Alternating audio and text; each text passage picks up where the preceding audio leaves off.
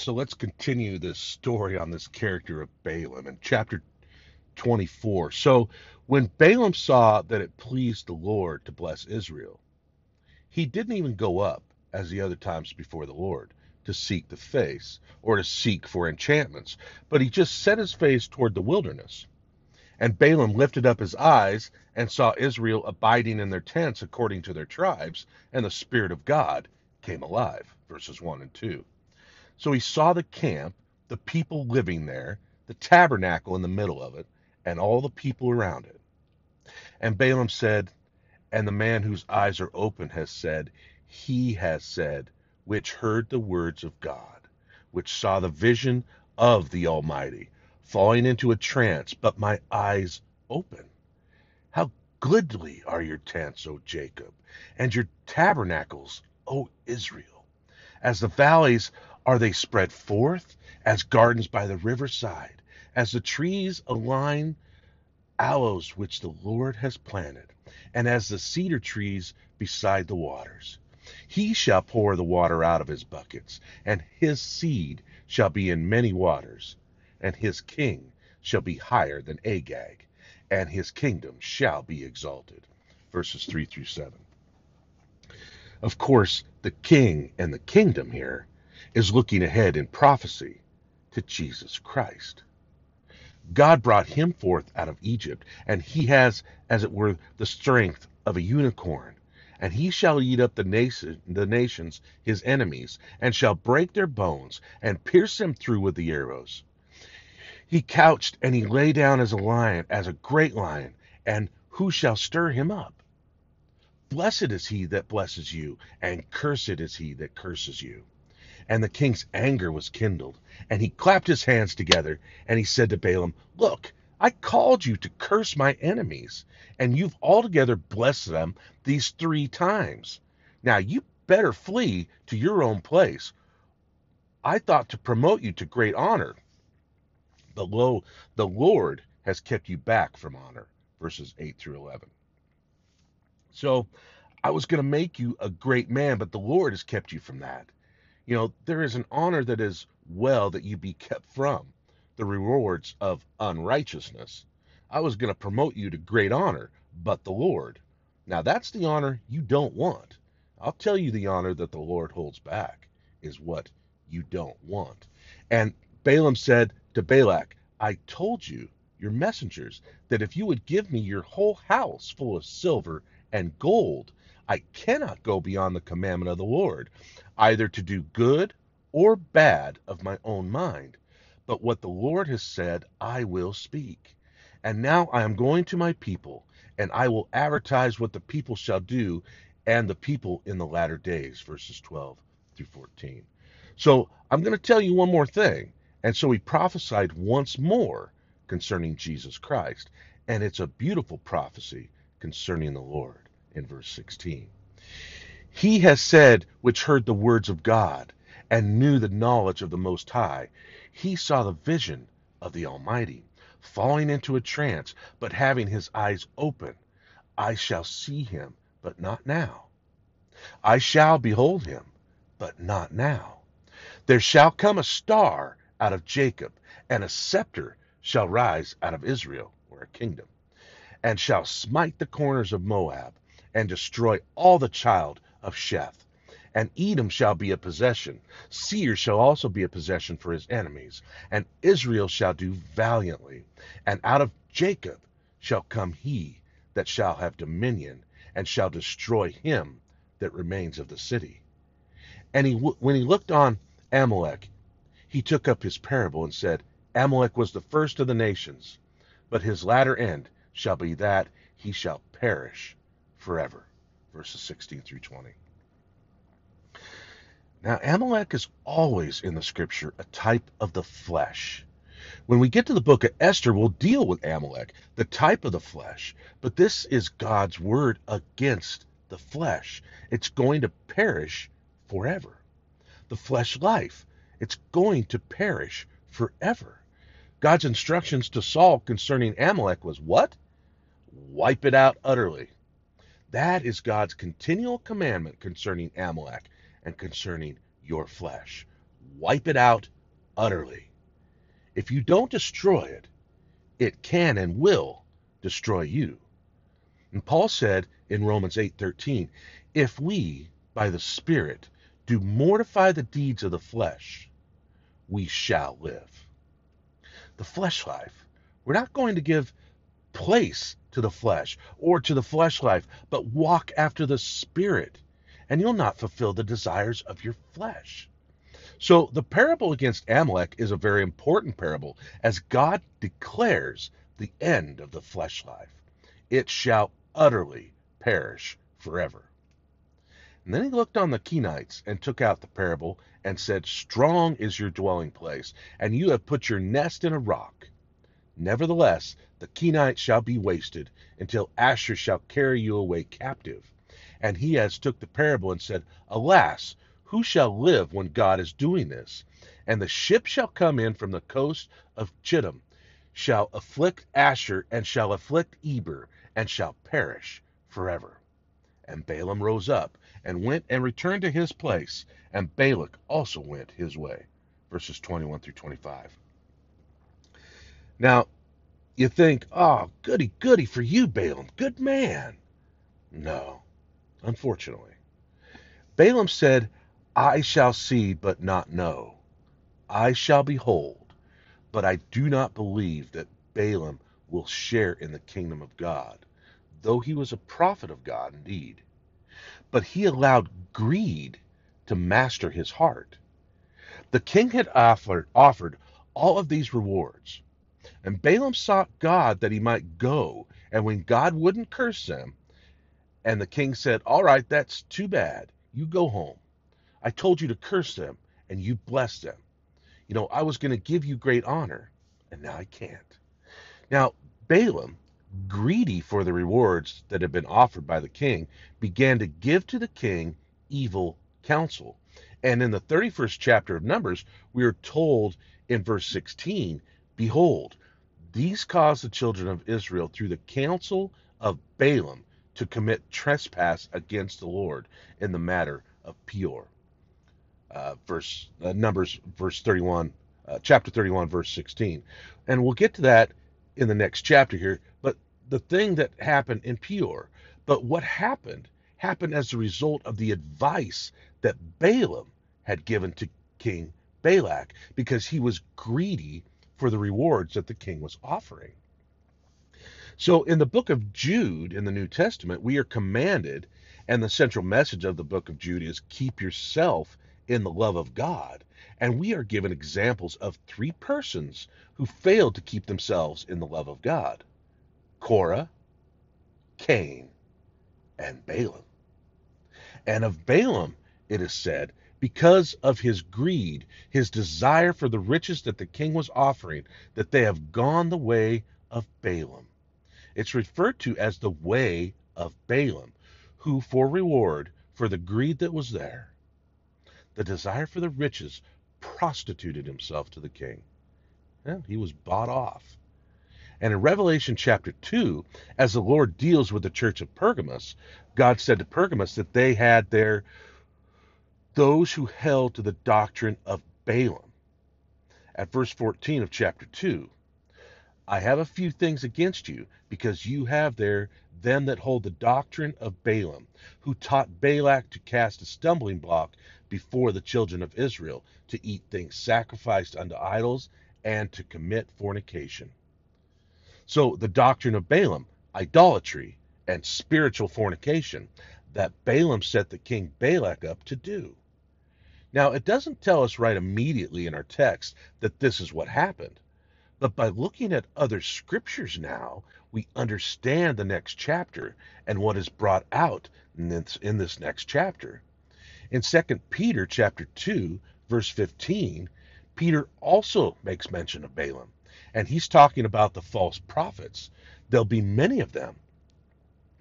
In 2 Peter 2, verses 1 through 3. False teachers who privately will bring in damnable heresies, even denying the Lord.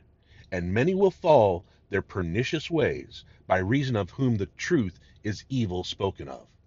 and through covetousness shall with feigned words or deceitful words make merchandise of you.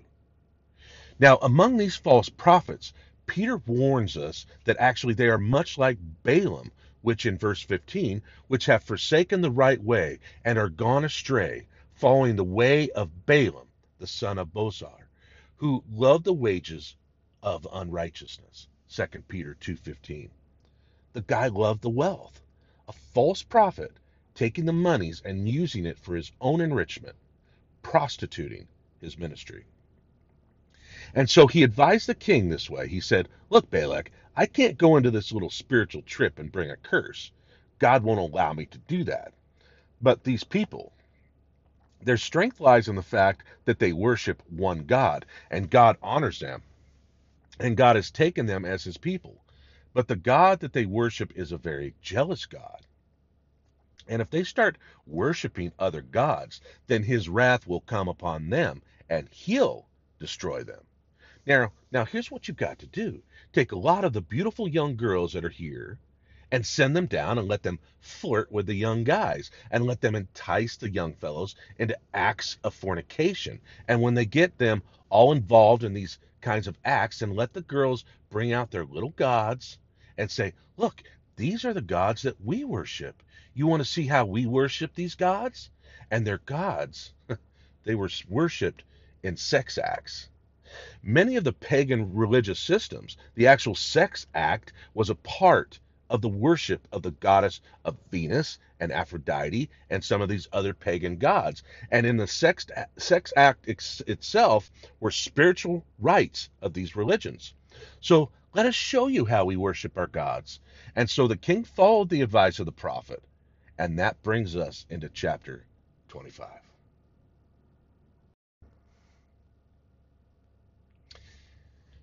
And Israel was abiding there in Shittim, and the people began to commit whoredom with the daughters of Moab, and they called the people into the sacrifices of their gods. Verses 1 and 2. You see, they got the young guys, and come on and go with me to the sacrifice of my God. And the people did eat, and they bowed down to their gods, and Israel joined himself unto Baal Peor or the Lord of Peor, verses 2 and 3. And Peor was the name of the mountain there. And the anger of the Lord was kindled against Israel. And the Lord said to Moses, Take all of the heads of the people and hang them up before the Lord against the sun, that the fierce anger of the Lord may be turned away from Israel. Verses 3 and 4. In other words, cut off the heads of these guys that are doing this. Hang them up in the sun, that my anger might be turned away. And Moses said to the judges of Israel, Slay every one of his men that were joined to Baal Peor. Every man that joined in those rites. And behold, one of the children of Israel came and brought unto his brethren at Midianitish a Midianitish woman in the sight of Moses. So a Midianite woman and in the sight of all the congregation of the children of Israel, who were weeping before the door of the tabernacle of the congregation. Verse 6. So here these guys were weeping and repenting before God for what was done. And here comes this guy in with a prostitute right there that they could all see him into his tent, all excited and everything. And so Phinehas, the son of Eleazar, verse 7, he actually was the grandson of Aaron. When he saw it, he jumped up and grabbed his javelin and went over to the tent and thrust the guy through and the woman through, both of them in their tent. And so the plague was stayed from the children of Israel. But those that died of the plague were 24,000. Verses 7 through 9. So Balaam was successful in bringing a curse in a secondary way to Israel. And by his advice to the king, he laid a stumbling block before God's people, so that when Moab was conquered and the Midianites were conquered and they were slain, Balaam was slain with them. Now, God said because of Phinehas' heroic, heroic deeds and righteous deeds in the killing of these people, this man and this woman, he said, I'm going to give Phinehas the son peace, and the priesthood will come through his family. The covenant of an everlasting priesthood, because he was zealous for his God, and he made the atonement for the children of Israel. Verses 12 and 13. And so it gives us the name of the man and the woman who was of the tribe of Simeon.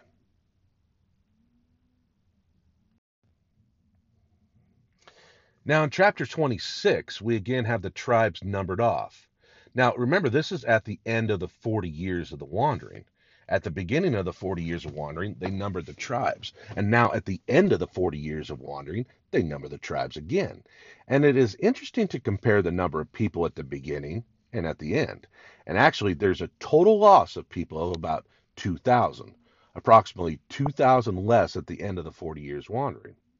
But some of the tribes, they were really wiped out, uh, quite frankly, really decimated, and others actually grew in number through the wilderness wanderings. And toward the end of the chapter, in verse 59, we get a little history of Moses' family. His father's name was Amram's, his mother's name was Jochebed, and she had three children Moses, Miriam, and Aaron. And it gives you a little history of Aaron's family. The two sons again that died, Nadab and Abihu, who offered the strange fire before the Lord. And now that generation has passed away. There's no one left except for Moses. Of course, he is still alive, and Joshua and Caleb.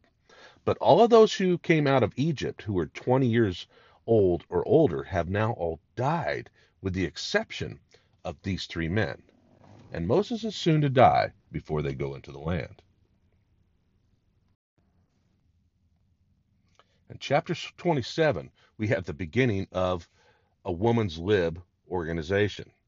Then there came the daughters of Zelophehad, the son of Hepher, in verse 1. Now, what happened is that the dad had seven daughters, but no sons.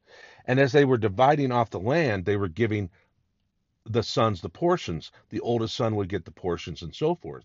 And so these gals said, Hey, now wait a minute. It's not fair. We have equal rights, you know, and our dad didn't have any sons. If you don't give us any land, then my father's name will die in Israel.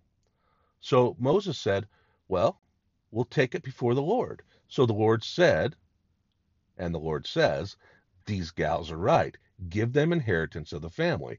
And so they won their case, and the daughters of Zelophehad received the inheritance.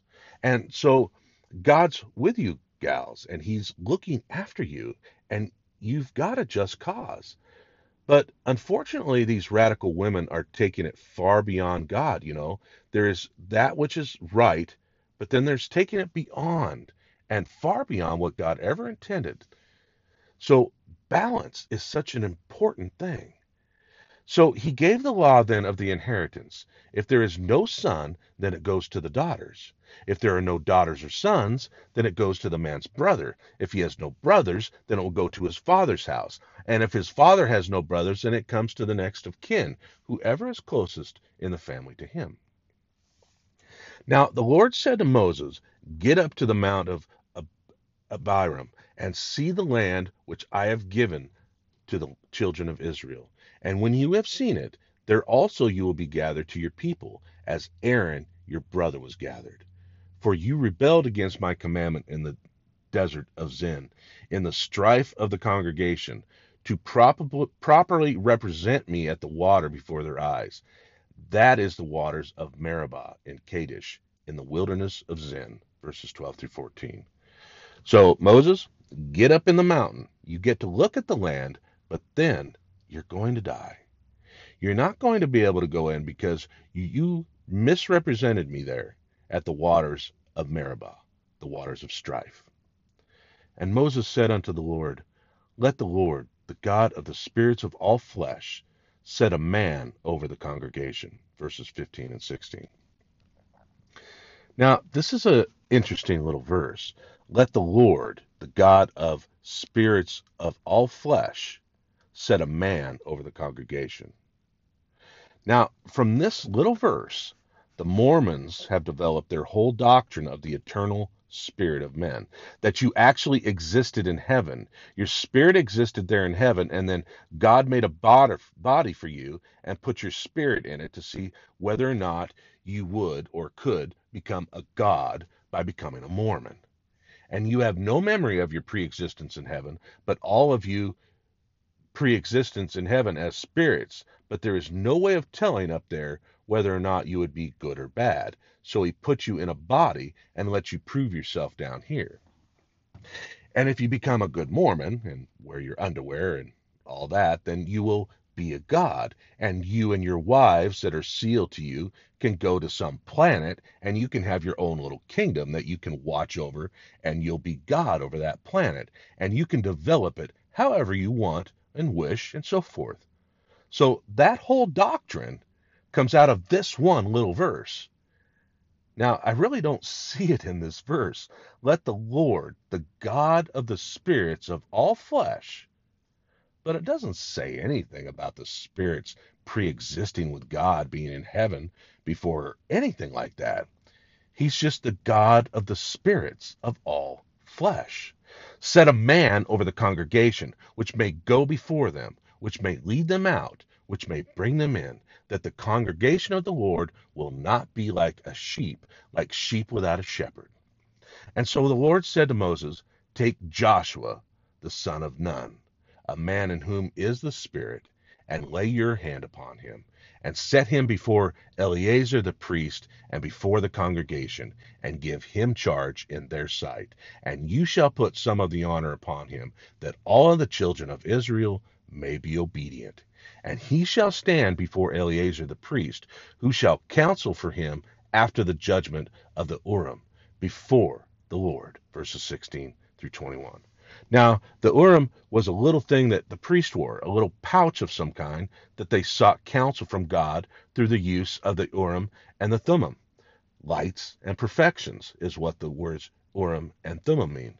And some believe that they were just a little pouch and and it had a white stone and a black stone in it, and that they would ask the Lord a question, and the priest would say, Now, God, show us which one, and he would pull out a stone. If it was the white stone, God would have said yes. And then they would ask the next question. And, you know, they'd mix up the stones and you'd pull a stone again and they would get a yes or no. So it's kind of a 20, 21 questions kind of thing. But where you get yes and no answers to then ascertain the will of the Lord. Now, God had a more direct relationship with Moses. God said, Hey, there's no one like this before, and there's not going to be after, where I really speak to the person sort of face to face. I mean, direct speaking in a very powerful way. Now, Joshua, who is to lead the people, he is to come before Eleazar the priest, who will inquire of the Lord in questions. David so often would go to the priest and inquire, Should we go into battle against him? And then, what time of the day should we start the battle? And they would ask all of these questions of God in order to determine the will of the Lord. And it was oftentimes determined by the priest inquiring and by the use of the Urim, these lights and perfections. So, just what the Urim and the Thummim actually was is not really told to us. And that's what people surmise that it was but exactly we don't know. And surely it wasn't it wasn't a pair of glasses by which you could read hieroglyphics when you put them on, as Joseph Smith said. Hocus pocus dominocus. So Moses did as the Lord commanded him. He took Joshua and set him before Eleazar and before all the congregation. He laid his hands upon him and gave him the charge of the Lord as he was commanded. Verses 22 and 23. So he brought Joshua, laid his hands upon him, signifying that Joshua was now to begin to take Moses' place as the leader of the people. Now, the 28th chapter, God sort of reiterates some of the commandments concerning the sacrifices. Every day that they were to offer, every day of the year that they were to offer two lambs as a sacrifice to the Lord. One lamb in the morning, one lamb in the evening, one during the morning oblations or prayers, another during the evening oblation or prayers. And so, twice a day at least, there were two lambs that were offered, and the smoke would go up with the prayers of the people as a sweet smelling incense before the Lord. And they would offer daily in the morning and evening a lamb.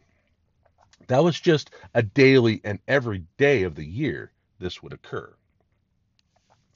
However, on the first day of the month, then they were to offer more animals on the first day of every month. They were to offer two bullocks, one ram, and seven lambs of the first year without spot. And then they were, and the and the Passover time to offer the animals, the goats and all, in the Passover time. And then also for the first fruits or Pentecost, he gives them the orders of the animals that were to be offered during that period. So chapter 28 deals with the sacrifices, the type of animals, the type of drink offering, drink offerings and meal offerings that were to be offered to God daily and then annually on special occasions. And so, just sort of a repetition here of some of the earlier commands that we had in Leviticus, just sort of reinforcing that which he commanded earlier.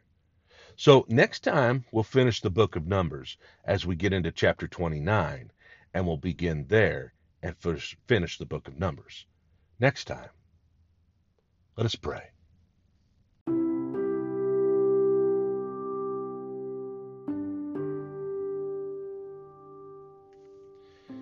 May God bless you and just give you a beautiful week coming up. May he ex- may you experience really the living presence of the living God within your life. Not needing any relics, but just being conscious of the nearness of God and of God's great love that he loves you. He loves you so much that he doesn't see anything wrong with you. Ah, that's so neat. Man, that's more than my wife loves me, and she loves me an awful lot. An awful lot. Oh, so glorious to be walking with the Lord and serving Him. And may God just fill your life with joy and praises and thanksgiving all week long. And we ask these things in the name of Jesus Christ, our Messiah, our salvation our friend, and our God. And all God's children said, Amen.